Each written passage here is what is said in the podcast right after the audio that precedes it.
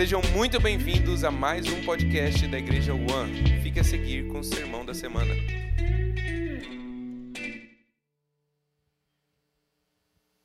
Vocês estão bem? Tudo certo? Tá calor por aí? Bastante, né? Aqui tá bastante também. Essa essa luz colabora. Gente, para quem não me conhece, prazer, eu sou Alessandro Matos, sou um dos pastores aqui dessa igreja. Alguém está visitando a gente pela primeira vez hoje? Que legal, sejam bem-vindos. Já que vocês vieram no último culto do ano, vem no primeiro também, ano que vem, tá bom? Vocês para combinar. Eu estava compartilhando um pouco hoje de manhã. Eu não sei da onde que eu vou começar especificamente.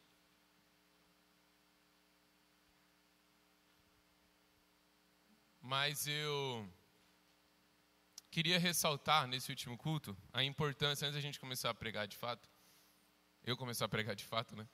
É, a importância das igrejas caseiras para a Igreja One. Valeu, mano. É, talvez você, muitos de nós, cultive uma mentalidade uh, de que eu frequentar a igreja, frequentar o culto, quer dizer, eu vi aqui na reunião de domingo, na reunião geral, eu sentar numa fileira atrás do meu irmão e ouvir uma boa palestra. Só que quando a gente está falando do coração da igreja, a gente está falando de igreja caseira, a gente está falando dos 242. Então, é, não tem como você participar da vida da igreja em termos de reunião. Não existe uma reunião mais importante do que a reunião que acontece majoritariamente às quartas-feiras, né? Não tem um 242 que aconteça fora da quarta-feira.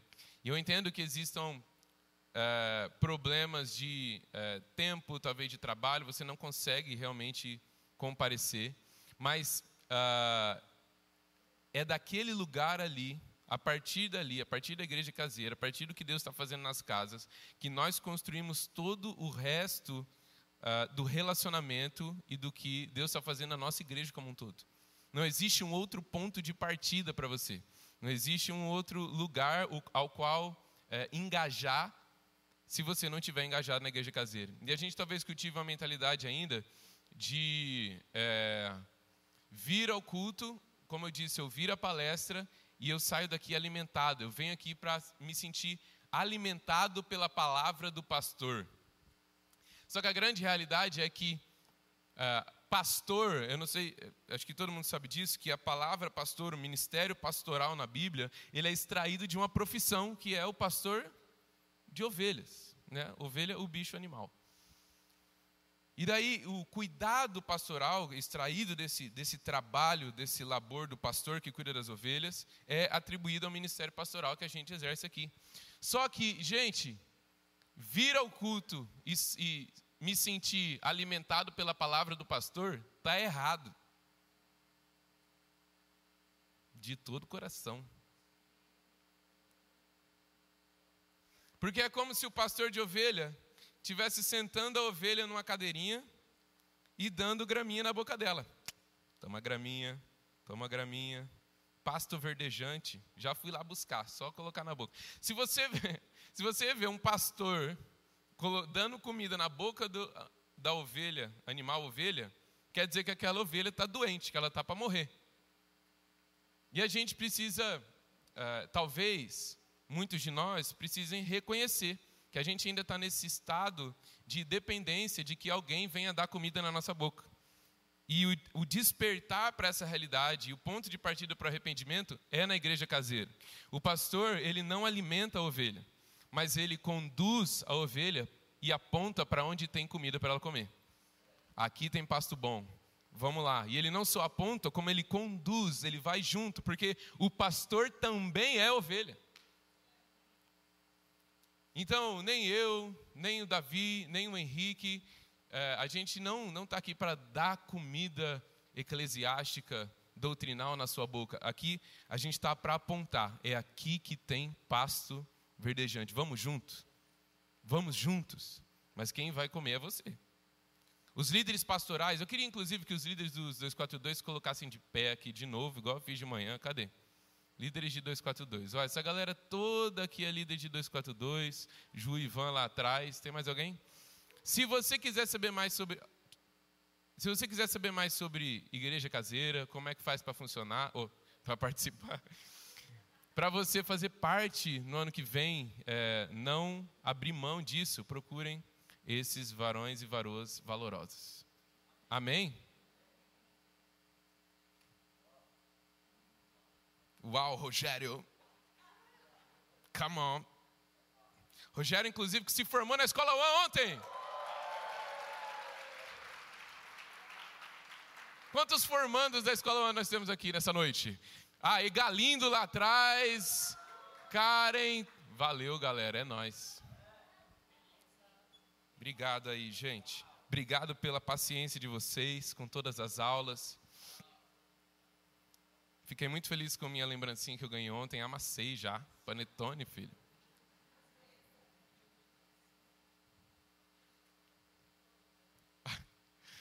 Vamos abrir a Bíblia em Mateus 11, versículo 25. A gente vai hoje ficar em Mateus 11, do 25 ao 30.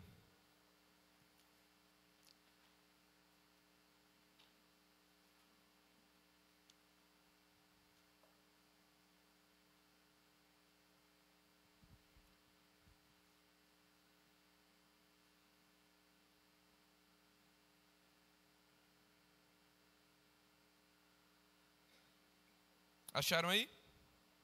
Fala amém. amém. Aleluia. Por aquele, por aquele tempo, Jesus exclamou: Graças te dou, ó Pai, Senhor do céu e da terra, porque escondestes essas coisas dos sábios e instruídos e as revelaste aos pequeninos. Sim, ó Pai, porque assim foi do teu agrado. Tudo me foi entregue por meu Pai. Ninguém conhece o Filho a não ser o Pai. E ninguém conhece o Pai a não ser o Filho, e aquele a quem o Filho o quiser revelar. Venham a mim, todos vocês que estão cansados e sobrecarregados, e eu vos aliviarei. Tomem sobre vocês o meu jugo e aprendam de mim, porque sou manso e humilde de coração, e vocês acharão descanso para a sua alma. Porque o meu jugo é suave e o meu fardo é leve. Pai, nós te damos graças, porque o Senhor nos reuniu aqui essa noite e nós estamos reunidos ao redor da Sua presença. Não existe nenhum outro motivo pelo qual nós nos reunimos aqui a não ser vir até o Senhor e ver o Senhor e sermos alimentados pelo Senhor. O Senhor é o pão vivo, o Senhor é a água viva. Hoje, Senhor, nós vamos participar aqui do teu corpo e do teu sangue. Hoje, Senhor, por meio de uma refeição, nós vamos anunciar a tua morte até que o Senhor venha. E nós queremos vir até o Senhor hoje. Senhor, ilumina os olhos do nosso entendimento, para que nós possamos ver nessa noite. Mas mais do que isso, nos capacita a responder em obediência ao seu mandamento que diz: venham a mim. Nós queremos ir até o Senhor. Espírito Santo nos concede sabedoria e revelação enquanto falamos do Filho. Filho revela quem o pai é, o pai tem o filho, só o pai conhece o filho e o filho conhece o pai e todo aquele a quem ele quiser revelar. Revela-nos o Pai nessa noite, Jesus. Apesar de mim, Senhor, fala conosco, transforma os nossos corações, muda as nossas vidas. Nós temos fome do Senhor alinha, calibra as nossas afeições, nos orienta para onde o Senhor quer que nós caminhemos nesse ano que vai se iniciar. Nós contamos com a sua direção a iluminação do teu espírito através da palavra. Em nome de Jesus. Amém. Versículo 25 começa dizendo que por aquele tempo Jesus exclamou, e Jesus começa a orar aqui no versículo 25. Essa pregação, inclusive, ia ser uma pregação sobre oração, a pedido da Cristina. A Cristina me pediu para pregar sobre oração, não foi? Vai ficar para a próxima. Mas tem uma oração aqui. Jesus orando.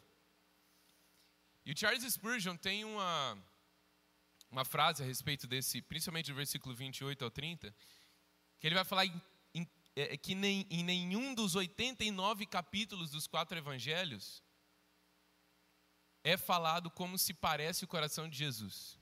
Só esse texto diz como se parece o coração de Jesus. Sou manso e humilde de coração.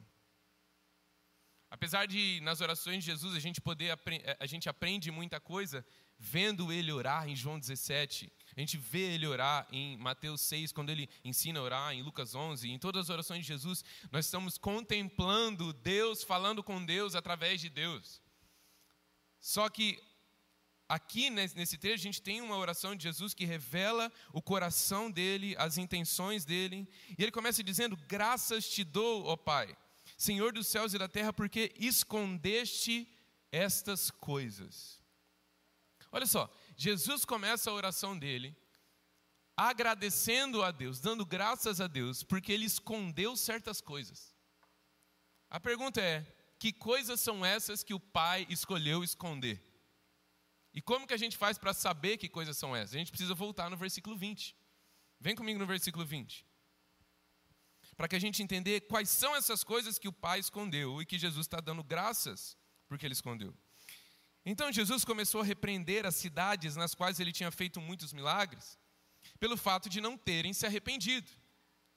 Vamos lá, Jesus estava repreendendo certas cidades pelo fato delas não terem se arrependido. A responsabilidade de arrependimento era de quem então?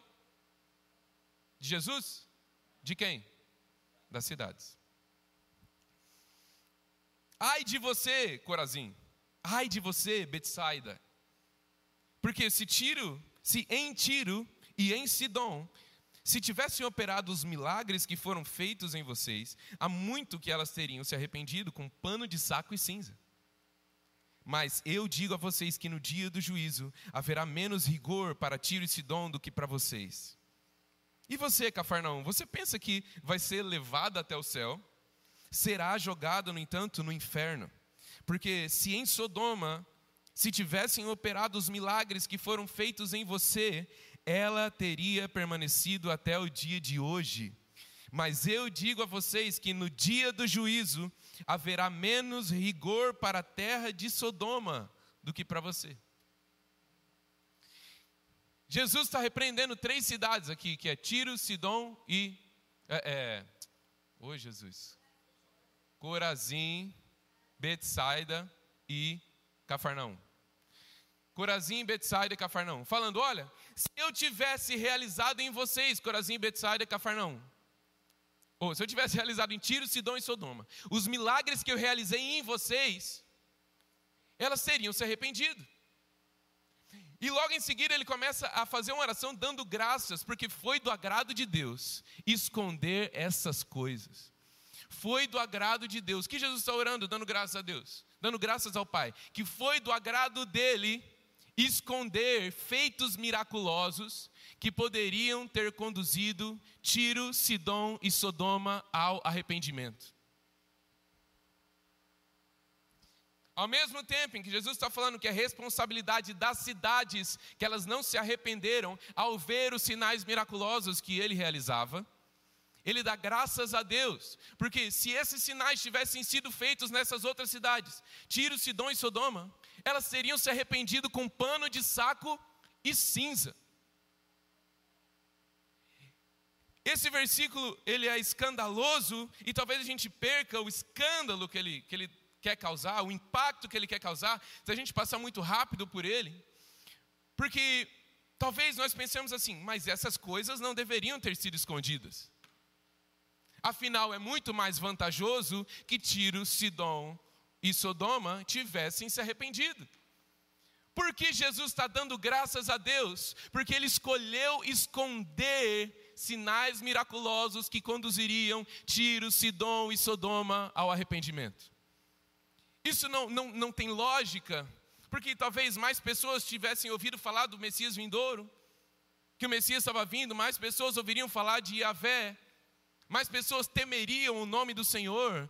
Só que, se nós pensamos isso, e nós podemos pensar, quando a gente lê, nós precisamos ser sinceros com o que a gente sente, com o que a gente pensa quando a gente lê a Bíblia, mas nós estamos afirmando que o nosso senso de justiça e, nosso, e a nossa sabedoria, ao executar o plano de Deus, é maior do que a do próprio Deus. Afinal, a gente está falando o seguinte: Senhor, eu acho que não foi muito sábio o Senhor esconder essas coisas de Tiro, Sidom e Sodoma. Não é mais vantajoso que elas tivessem se arrependido? Mas o escândalo e o assombro do que está sendo explicado aqui é que Deus é soberano. Deus é soberano e Ele é soberano na obra da salvação.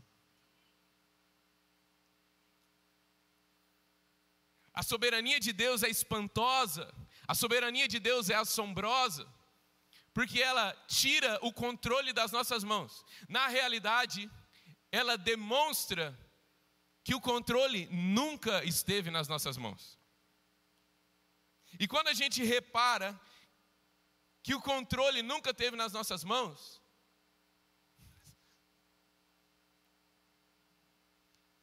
que a gente nunca teve no. no não, estou no controle. Sabe, porque enquanto a gente ainda tem uma sensação que o controle está nas nossas mãos, a gente ainda tem uma confiança quase que inabalável de que em algum momento a gente pode fazer alguma coisa para consertar se algo estiver dando muito errado. Mas Jesus está dando graças a Deus. Obrigado, Pai. Jesus está falando assim: obrigado, Pai, porque o Senhor escondeu os sinais miraculosos que eu fiz em Cafarnaum, que eu fiz em Corazim, que eu fiz em Betsaida. O Senhor escondeu de Tiro, Sidom e Sodoma. Obrigado, graças eu te dou. Sinais esses que não levaram nenhuma das cidades que o viram ao arrependimento, senão Jesus não estava tendo que repreender elas. Se a gente olhar para esses textos, basicamente a gente estaria eh, olhando para um fracasso, sim ou não? E o, Jesus fala assim: que graças te dou, porque o Senhor escondeu essas coisas dos sábios e instruídos e as revelaste aos pequeninos. Pequeninos aqui é crianças. Deus re escolheu revelar essas coisas às crianças, ou aos que são como crianças. Sim, ó Pai, porque assim foi do teu agrado. A pergunta é: por que Deus fez isso? Por que Deus escolheu esconder essas coisas, esses sinais e obras que conduzem ao arrependimento dos sábios e dos instruídos? E por que Ele escolheu revelar isso àqueles que são como crianças? Aqui, crianças, está denotando alguém que não tem capacidades próprias, não tem capacidade própria para tomar uma iniciativa. A criança, ela depende que outro tome a iniciativa por ela porque ela por si mesma não pode tomar iniciativa, ela por si mesma não tem nada que ela possa fazer. Deus escolheu revelar essas coisas àqueles que não têm mérito nenhum próprio e nem capacidade nenhuma própria. E, e o porquê ele fez isso é porque foi do teu agrado. A resposta é porque Deus quis.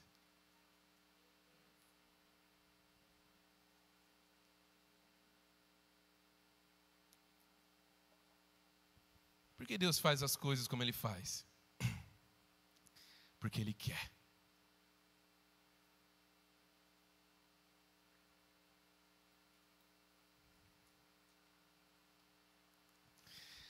Pai, porque foi do teu agrado. Vocês, é, a gente consegue.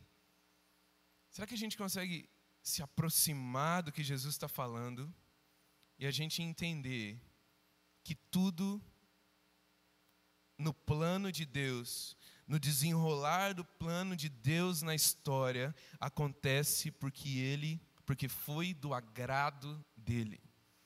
Inclusive, a coisa mais terrível que alguém pode imaginar, que é o próprio Filho de Deus, que é Deus, sendo pregado numa cruz e morrendo naquela cruz. Mas mais do que isso, não é como se Deus, se alguém sequestrou Jesus do céu e Deus não deu falta dele, de repente ele veio e Jesus está pregado numa cruz. Mas Isaías 53 fala que foi do agrado de Deus esmagá-lo, moê-lo e fazê-lo enfermar. Deus, o Pai, não foi um participante passivo na obra da cruz. Ele enviou seu filho, ele sustentou seu filho e ele esmagou seu filho.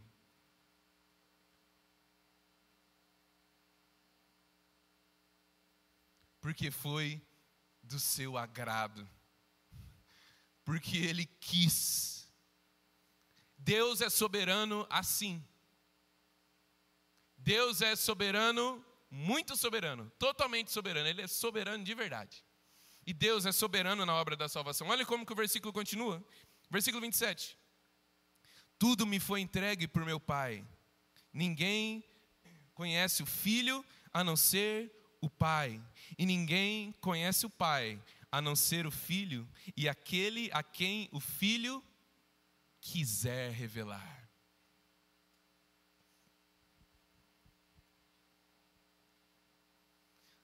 Não fui eu que encontrei a Deus. Não fui eu que descobri Jesus. Não fui eu que descobri Deus. Não fui eu que fui até Ele. Não fui eu que, é, dentro das minhas pesquisas, durante as minhas pesquisas, de repente, falei assim: nossa, eu acho que é uma coisa muito legal crer no Evangelho.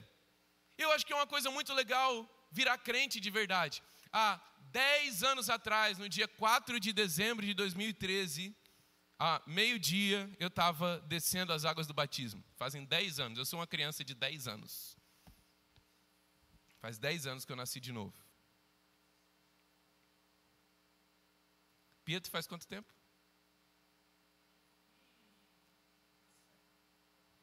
Que situação. Quanto? Três meses. É? É verdade, foi em setembro, né? Eu vi você morrendo. Quando eu for mais velho, eu vou usar muito essa frase. O que eu estava falando? Dez anos atrás, eu estava descendo as águas do batismo. Em um dado momento, eu não falei assim, eu acho que eu vou largar todos os meus sonhos, porque eu acho que faz sentido seguir a Jesus. Eu acho que eu vou deixar tudo para trás. Eu acho que eu vou abandonar todas. E, e o interessante, que eu não sei se aconteceu com vocês, mas logo que eu estava recebendo meu curso de batismo, lá com a pastora Francis, salve pastora Francis, na Assembleia de Deus, lá na Assembleia de Deus, e eu tinha ser, não, eu acho que não era pelo que ela ensinava não, eu tirei isso da minha cabeça mesmo. Mas eu achava que eu ia ser batizado e eu nunca mais iria pecar. Alguém, alguém foi assim no batismo também? Maravilha, não estou sozinho. E eu pensava assim, nunca mais vou pecar. É, que coisa maravilhosa, né? E daí descia, e daí tinha até uma parada que era tipo assim, é, na, isso era ensinado na classe de batismo, que quando eu fosse batizado, o pastor ia tomar cuidado de não deixar nem um fio de cabelo meu para trás. Porque se ficasse um fio boiando ali, toda a maldade poderia ficar acumulada nela nele. E daí quando eu saísse, não valeu. E o pastor tomou muito cuidado, eu tomei cuidado para mergulhar bastante também. Mergulhei, é, fui batizado em água quentinha, bem Nutella. Quem foi batizado em água gelada aí? Mara... Quem foi batizado em água quente? Vamos lá, só os Nutelão.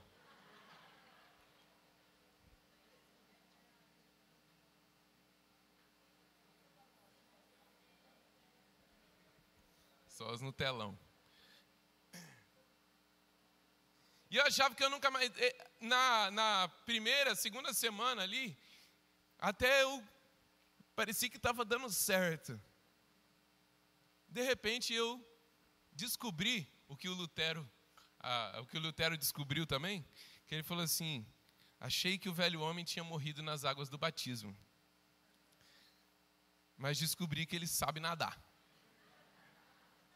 E agora eu tenho que matar ele todo dia. Eu, fui, eu descobri isso, acho que você descobriu também, né? Que você não é glorificado nas águas do batismo. Só que num dado momento eu não falei assim, eu vou conhecer a Jesus, eu vou ser um amigo de Jesus, eu vou até Jesus. Não fui eu que fui até Ele, não fui eu que descobri Ele.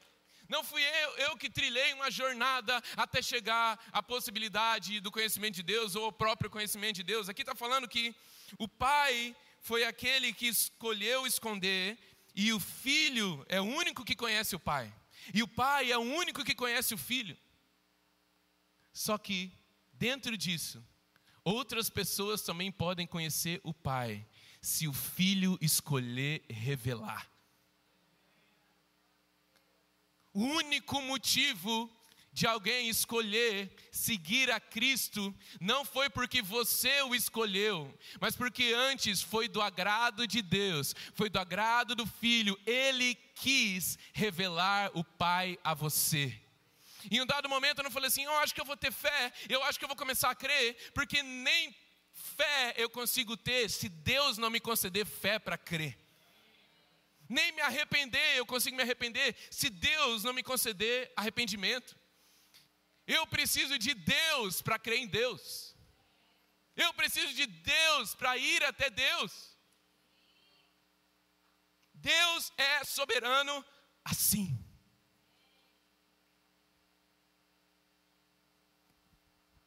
A quem o filho quiser revelar. Não era uma obrigação do filho revelar o pai e não era uma obrigação do pai não esconder, assim como ele. Ele não tinha obrigação de revelar os sinais miraculosos às cidades, tanto é que ele não revelou, ele escondeu essas coisas, e Jesus dá graças a Deus porque ele escondeu. Não era obrigação de Deus se mostrar a nós, mas na plenitude dos tempos, Jesus Cristo encarnou, e ele é a imagem perfeita do Pai cheio de graça e de verdade. E a, a, ele fala e as suas ovelhas ouvem a sua voz. Tudo isso porque foi do agrado do Pai e foi do agrado do Filho. Deus é soberano na salvação. Deus é soberano e ponto. É isso que a gente está cantando quando a gente canta que Deus é soberano. Só que, talvez, quem estava aqui no domingo passado, quando eu preguei em Filipenses? Levanta a mão assim. Quem não estava? Deixa eu só ver. Ah. Quero pegar um gancho nisso, porque talvez se a gente é, é, focar em certas coisas que eu disse no, no, domingo passado, a gente perca de vista outras tantas coisas que a gente precisa ter.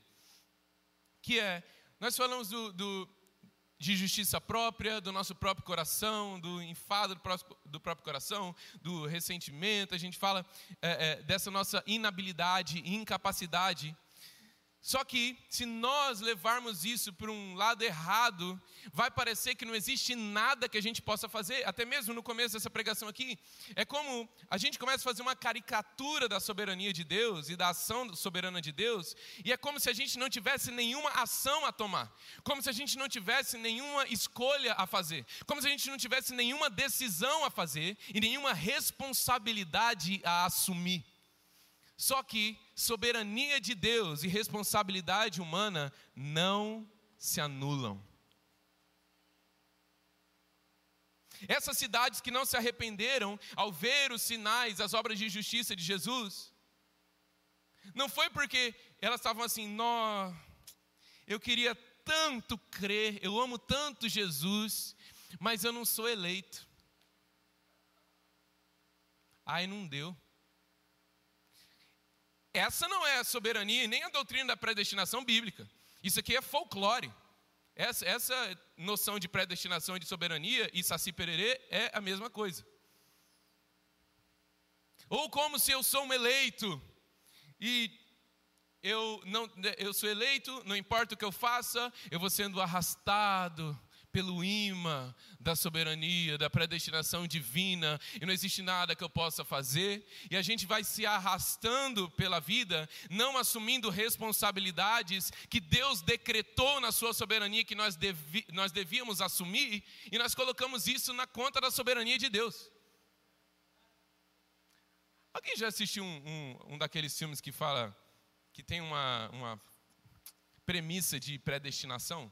Que tipo assim, não, não importa o que o protagonista fizer, o que o, a, os, o elenco lá, os personagens fizerem, não, o destino já está traçado. Então você está fazendo tudo de acordo com que o destino.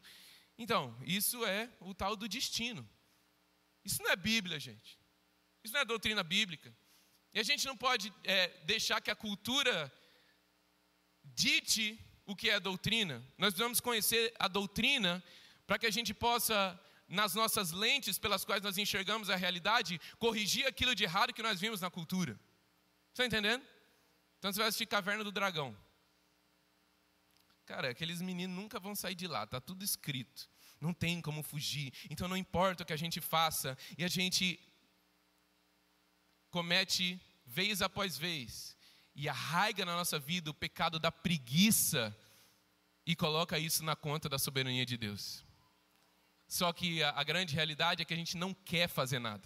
A gente não quer se deparar com a realidade de que existe uma decisão que nós precisamos tomar.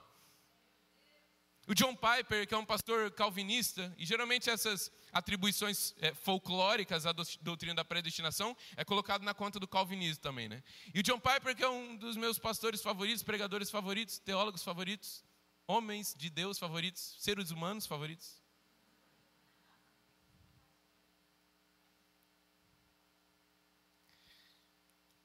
Quando ele vai ensinar a respeito de oração, ele fala que na oração Deus decretou na sua soberana vontade que nela nós dividíssemos com Ele a regência do universo. Aí vai vir o pessoal da hipergraça e vai falar assim: então eu sou Deus? Não é isso que acontece? Uau! Então eu sou Deus também? Sim, guarda ele, Jesus, porque esse aí, esse cara passou quantos por hora, Wilson?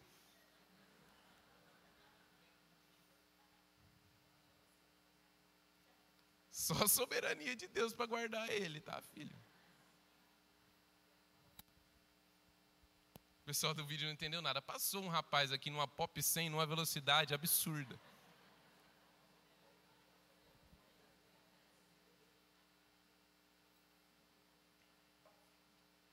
Que eu estava falando, gente? Hã?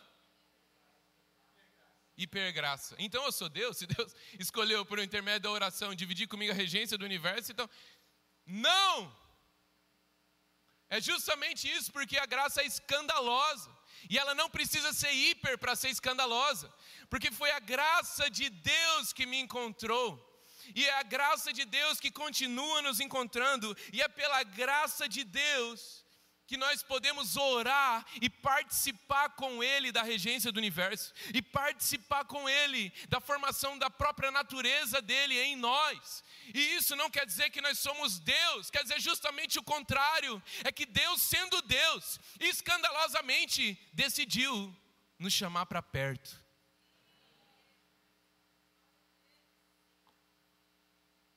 Nós mais do que chamar para perto, escolheu que as nossas orações causassem, fizessem com que as coisas acontecessem de forma que elas não aconteceriam se nós não orássemos. E Ele continua soberano. E nós continuamos pó. Aí, no versículo 20 a 24, ele fala assim: Cafarnaum, você acha que você vai ser levado ao céu? Você vai ser jogado no inferno. Jesus é o juiz que vai jogar Cafarnaum no inferno. Quando ele fala no dia do juízo, vai haver mais. Como que é? Ele fala, vou pegar mais leve. Eu vou pegar mais leve com, com eles do que com você, Cafarnaum. Eu, é ele. Ele não está terceirizando aqui, não. Ele vai fazer isso. Ele vai estar tá sentado naquele trono. Ele vai estar tá lá. É diante dele que nós vamos comparecer no juízo final. E a gente geralmente tem uma concepção do inferno é, como se é, Jesus fosse jogar as pessoas no inferno e lá no inferno é o lugar onde Deus não está. Eu não concordo com isso. O inferno é o lugar onde Deus não se manifesta com, teu, com seu amor, com a sua graça e com a sua misericórdia, mas Ele está lá, na plenitude da sua ira. Em Apocalipse 14, quando fala do anticristo e do falso profeta, que eles vão ser lançados fala que eles serão atormentados diante dos santos anjos e do cordeiro. Na presença do cordeiro. E é incrível aqui que Apocalipse, João no Apocalipse faz questão de não usar eles serão atormentados diante do leão. Essa face. Ah, não, é diante do cordeiro. Eles vão ser atormentados diante daquele que foi pregado na cruz. Ele vai ser o atormentador do inferno.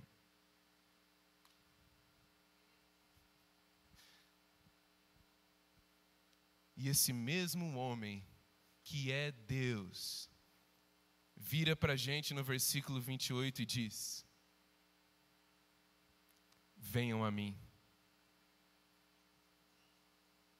Venham a mim todos vocês que estão cansados, todos vocês que estão sobrecarregados, e eu os aliviarei. Aqui a gente tem um equilíbrio, vocês estão comigo? Nesse, em todos esses versículos que a gente leu, a gente vê as, como Deus é soberano na obra da salvação, e um equilíbrio entre a soberania divina e a responsabilidade humana. Existe um mandamento aqui no versículo 28, e o mandamento é: vinde a mim. Quando Jesus repreende as cidades porque elas não se arrependeram, arrependimento aqui não é que elas fizessem uma declaração, ah, Jesus, a gente sente muito. Não, arrependimento não se dá por palavra, arrependimento se dá por ação.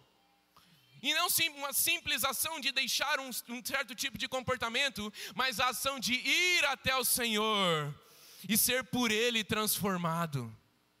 Arrependimento é voltar a nossa face para o Senhor, voltemos a nossa face para o Senhor, voltemos-nos ao Senhor que nos criou.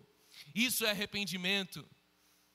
Jesus não queria que eles fizessem, eh, que eles fossem assertivos nas palavras dele, falassem as palavras certas. Jesus queria que Cafarnaum, que Corazim, que Betsaida viessem até ele para receber dele vida. Só que existe um mandamento a ser obedecido aqui. Não é como se a gente fosse atraído pelo imã espiritual. Existe uma decisão a ser chamada aqui. E o convite nessa noite é: quem virá ao Senhor?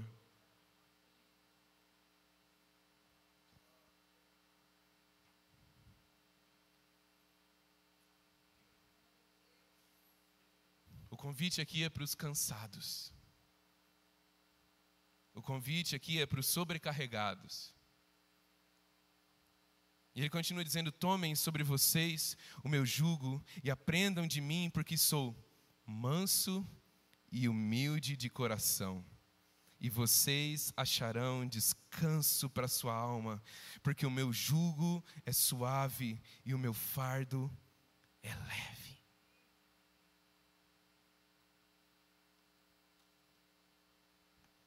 A razão da sobrecarga e do cansaço é porque, inevitavelmente, nós, nós temos julgos sobre as nossas costas. E jugo é um instrumento, Jesus está falando aqui, de madeira, que ele ia sobre o lombo dos bois. E ele era colocado sobre o lombo dos bois e eles aravam a terra. Então o boizinho estava do lado do outro boizinho e eles iam arando a terra. Todo mundo sabe o que é jugo? Quando vai falar de namoro, a galera fala de jugo, porque um boizinho era menor que o outro, e daí eles iam assim, ó. Na hora que via, eles tinham arado a terra em círculo. Eles tavam... Brincadeira, estou zoando, gente.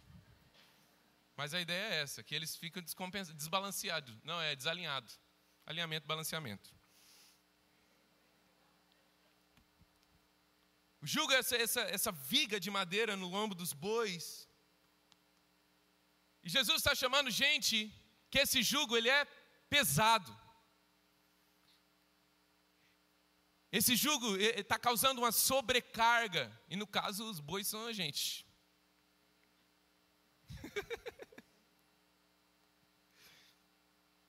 e ele fala: Venham a mim, eu quero tirar essa sobrecarga de cima do lombo de vocês. Venham a mim, que eu quero aliviar o cansaço de vocês. E ele não diz o seguinte: venham a mim, porque aqui desse lado não tem jugo nenhum. Venham a mim, porque aqui desse lado não tem fardo nenhum para vocês carregarem, ó. Tá tudo de boa, deixa os fardos de vocês no chão, deixa o jugo de vocês no chão. Do meu lado aqui não tem fardo nenhum. Não é isso que ele diz. Ele diz: tomem sobre vocês o meu jugo. Existe um jugo para ser colocado no nosso lombo. Existe uma responsabilidade a ser assumida. Mas o problema é que, se nós não viermos a Jesus, esse jugo vai nos levar para o chão, e nós vamos nos arrastar pelo chão da vida, dependendo do nosso próprio desempenho, dependendo das nossas próprias habilidades, dependendo das nossas próprias conquistas, dependendo da própria força do nosso braço, e a gente já viu que ela é insuficiente, ela é precária porque Jesus escolheu se revelar não aos sábios, aos instruídos, aos fortes, aos que correm melhor, aos que lutam melhor, mas às crianças, aqueles que são como crianças. No entanto, o jugo de Jesus é suave e o fardo de Jesus é leve. E não é porque as responsabilidades a serem assumidas são menores. Pelo contrário, quando nós viemos a Cristo, as responsabilidades são infinitamente maiores. As responsabilidades têm peso eterno. Só que tem uma diferença para o jugo ser suave e o fardo ser leve. Porque nós deixamos de carregar ele sozinho.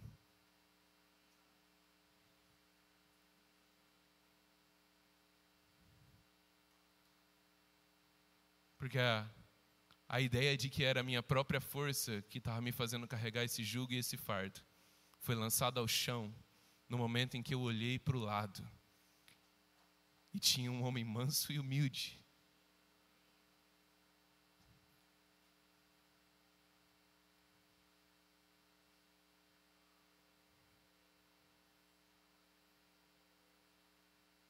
O Rei das Nações, o juiz dos povos é um homem manso e humilde de coração.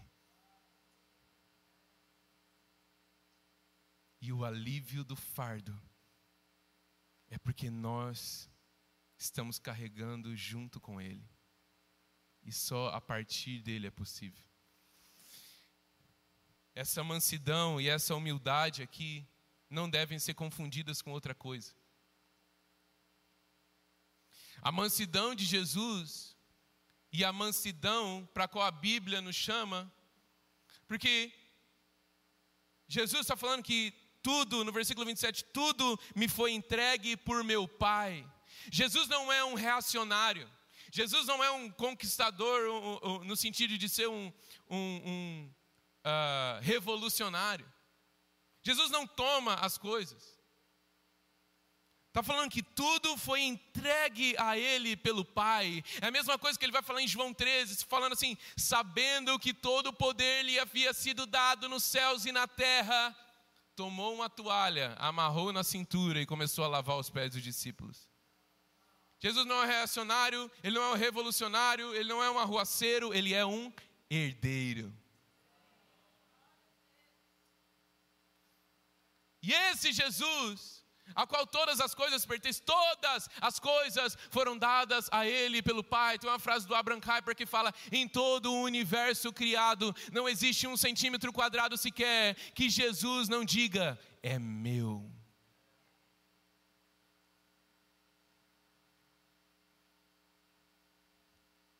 No Sermão do Monte, Jesus, o manso e humilde, vai falar que os mansos é que herdarão a terra. Não os conquistadores, não os que correm melhor, não os que têm mais capacidade, mas os mansos, que são mansos assim como ele. Só que a gente não pode confundir aqui mansidão com frouxidão. Mansidão não é frouxidão. A virtude da mansidão não é a tibieza. E a tibi... o que, que quer dizer tibieza? É uma anemia, é um senso de passividade diante das coisas. Isso não é ser manso.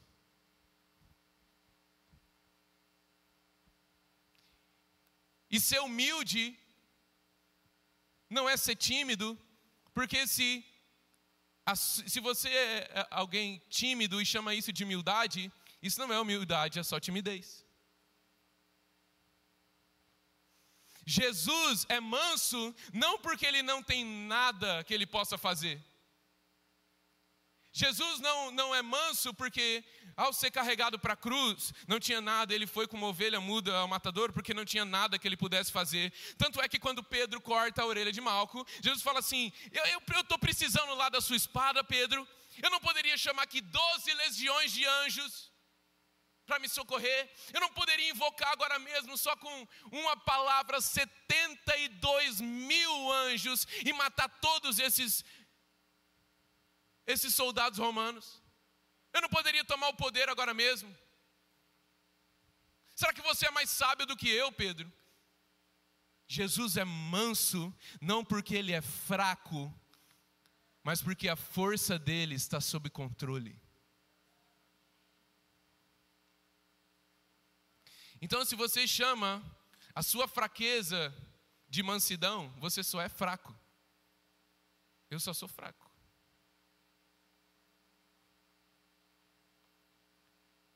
Tem um psicólogo chamado Jordan Peterson, que ele é. Eu gosto muito do que ele escreve, do que ele fala.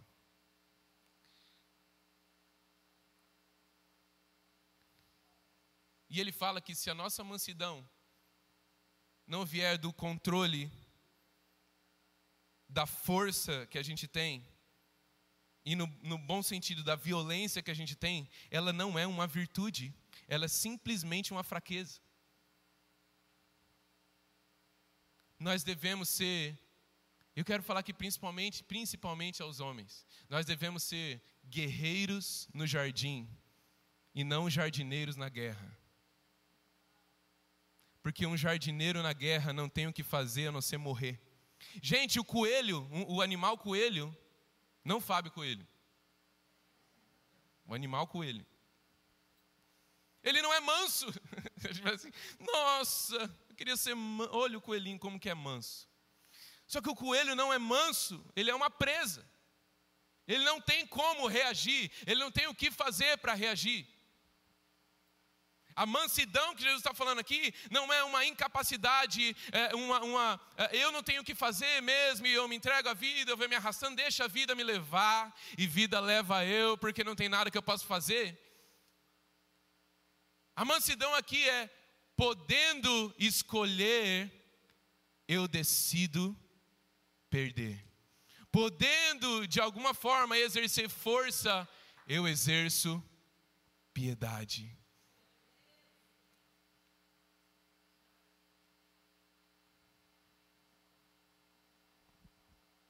Jesus não estava sendo levado para a cruz como ovelha, muda ao matador, porque ele não podia fazer nada. Ele é simplesmente o dono de tudo. Ele recebeu tudo do Pai. Ele é aquele que vai jogar Cafarnaum no inferno naquele dia, porque não se arrependeu. Ele é aquele que escolhe revelar o Pai, mas ele escolheu se abster. E essa é a verdadeira fraqueza quando nós somos chamados. Não uma passividade diante da vida, mas uma fraqueza voluntária.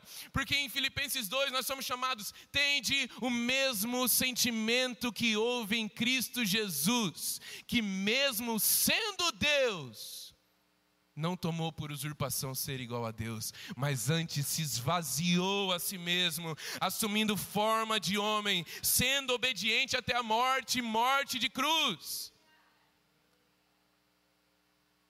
Para que recebesse o nome que está acima de todo nome para que a Ele todo joelho se dobre e toda língua confesse que Ele é o Senhor. O texto está falando que nós temos o mesmo sentimento que Jesus. E aqui, a, humildade de Jesus, o jugo dele que é suave, o fardo dele que é leve, tudo isso daqui, gente, esse convite à mansidão e à humildade de Jesus, é um convite também à coragem. Eu queria finalizar dizendo isso. Imagine que a gente se aproxima do, do ano que vem, e a gente vai fazer os nossos planos, e a gente vai sonhar para o ano que vem. Nós precisamos encarar a vida com coragem. E aqui eu não estou falando para você assumir as rédeas da sua vida na sua mão, como o mundo diz para você assumir as rédeas da sua vida na sua mão. Mas eu estou falando que a mansidão para a qual Jesus nos convida e, e o, o chamado dele a vir a Ele porque Ele é manso é um chamado à coragem, a deixar a nossa covardia para trás, a deixar de deixar as, as decisões que nós precisamos tomar nas mãos de outras pessoas. Eu estava conversando com algumas pessoas esses, esses tempos, ao longo desse ano, e gente, se você precisa noivar, a única pessoa que pode tomar a decisão para que você noivar é você. Se você sonha em casar, a única pessoa que pode dar um passo para entrar no relacionamento e conduzir isso em santidade é você. Não se acovarde. Se o seu relacionamento é um relacionamento doentio, abusivo, e você ainda não se casou, a única pessoa que tem a possibilidade de acabar com o relacionamento é você.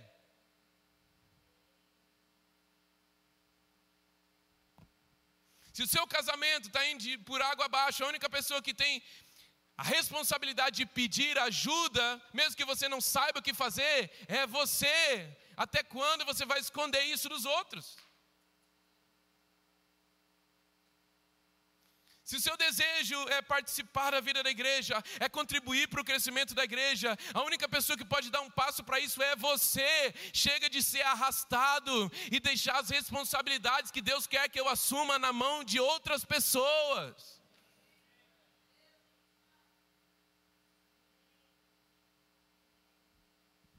Isso, a santidade precisa alcançar cada aspecto da nossa vida. Sabe, gente, a gente precisa, a gente precisa deixar que a santidade de Deus, que essa coragem atinja os nossos corpos físicos. Não estou falando que você precisa ser bombado.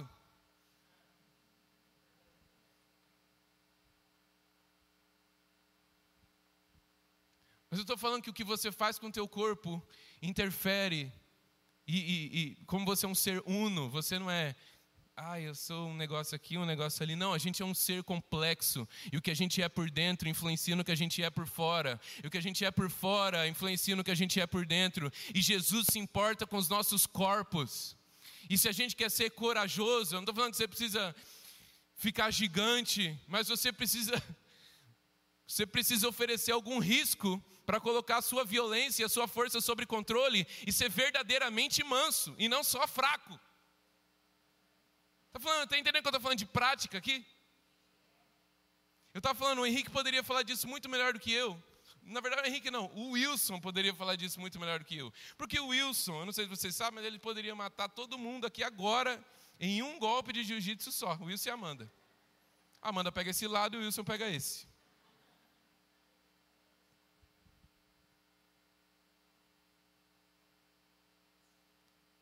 Só que a gente está falando hoje do, do jiu-jitsu, por exemplo. É força sobre controle. Ele sabe que ele pode. Se, se alguém arrumar briga com ele na rua, ele sabe que ele pode matar aquele cara.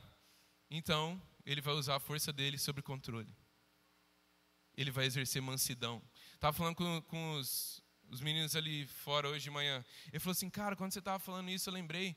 Começamos a contar a história, né? Um primo meu, o cara é, é, o cara começou a bater nele com um pedaço de, de madeira, e ele armado, polícia, só acalmou o cara, foi defendendo do, do, dos, dos golpes de madeira que o cara estava dando, e ele poderia ter matado o cara, não ia dar nada. E eu lembrei, eu lembrei de você falando isso. Isso é verdadeiramente exercer mansidão. Só que dentro de toda essa realidade, dentro de todas as responsabilidades que a gente precisa assumir, dentro das decisões que a gente precisa saber, sou eu que tenho que tomar essa decisão, sou eu que tenho que assumir essa responsabilidade, não terceirizar ela, nós continuamos sendo fracos. Nada disso vai funcionar. O cara pode.